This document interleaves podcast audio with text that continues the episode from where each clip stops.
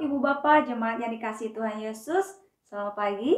Selamat berjumpa kembali di dalam acara Hikmat Pagi hari ini. Mari bersama-sama sebelum merenungkan firman Tuhan, kita bersahati masuk di dalam doa. Bapak Surgawi, Bapak yang sungguh kami muliakan di dalam Tuhan Yesus. Bapak yang senantiasa setia dan melingkupi kami dengan kasih sayang yang berlimpah setiap hari. Kami sungguh bersyukur memiliki Allah yang luar biasa yang dapat kami kenal di dalam Tuhan Yesus Kristus. Allah yang senantiasa hadir dan juga menolong kami menjalani hari-hari ini dengan kebenaran firman Tuhan yang membuat kami semakin hari semakin bijaksana. Mohon Tuhan ketika kami merenungkan sabdamu, Engkau bersabda kepada kami masing-masing sesuai dengan kebutuhan kami.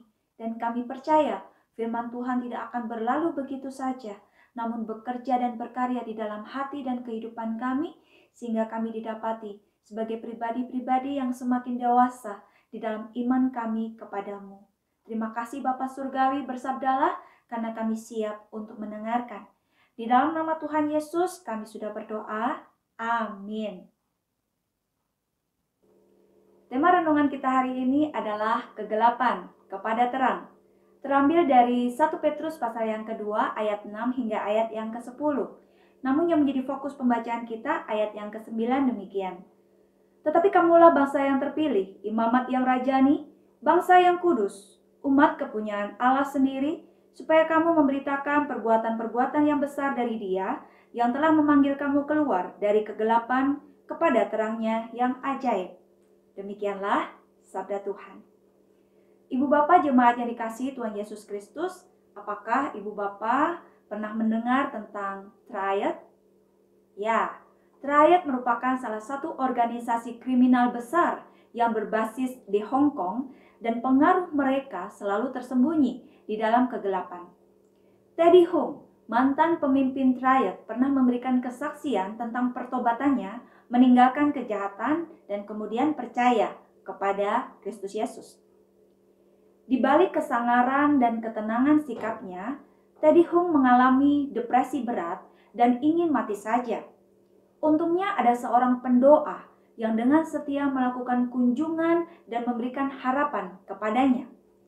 Suatu malam saat tidak dapat memejamkan mata, Teddy melihat Alkitab yang diberikan kepadanya. Ia berkata demikian, Yesus, jika memang engkau benar ada, biarkan saya tidur, maka saya akan percaya kepadamu. Saya memegang Alkitab itu dan saya terlelap di dalam tidur.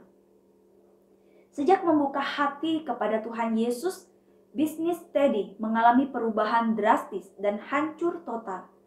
Ia mengalami kebingungan. Jika percaya kepada Tuhan, bisnis hancur. Tidak percaya Tuhan, tidak bisa tidur. Akhirnya Teddy memilih meninggalkan dunia gelapnya dan membangun kehidupan baru yang lebih bersih. Ia merintis sebuah klinik kesehatan elektrik di berbagai belahan dunia. Ia menyatakan 10 tahun sudah saya belajar bergantung kepada Tuhan dan sepanjang waktu itu banyak hal hebat terjadi dalam hidup saya. Dahulu saya merasa hati saya seperti terikat dengan rantai yang sangat berat. Rasanya sekarang semua ikatan itu terlepas dan saya bebas. Ibu bapak jemaat yang dikasih Tuhan Yesus Kristus, banyak orang percaya bingung untuk memberitakan firman Tuhan. Ada yang merasa tidak punya pengetahuan cukup tentang teologi. Ada yang merasa malu karena tidak pandai berbicara. Ada pula yang takut dan tidak berani bersaksi karena resiko yang menghantui. Apa sih yang sebenarnya harus diberitakan? Rasul Petrus memberikan petunjuk bahwa perbuatan-perbuatan besar dari Tuhanlah yang memanggil kita keluar dari kegelapan kepada terangnya yang ajaib yang seharusnya diwartakan.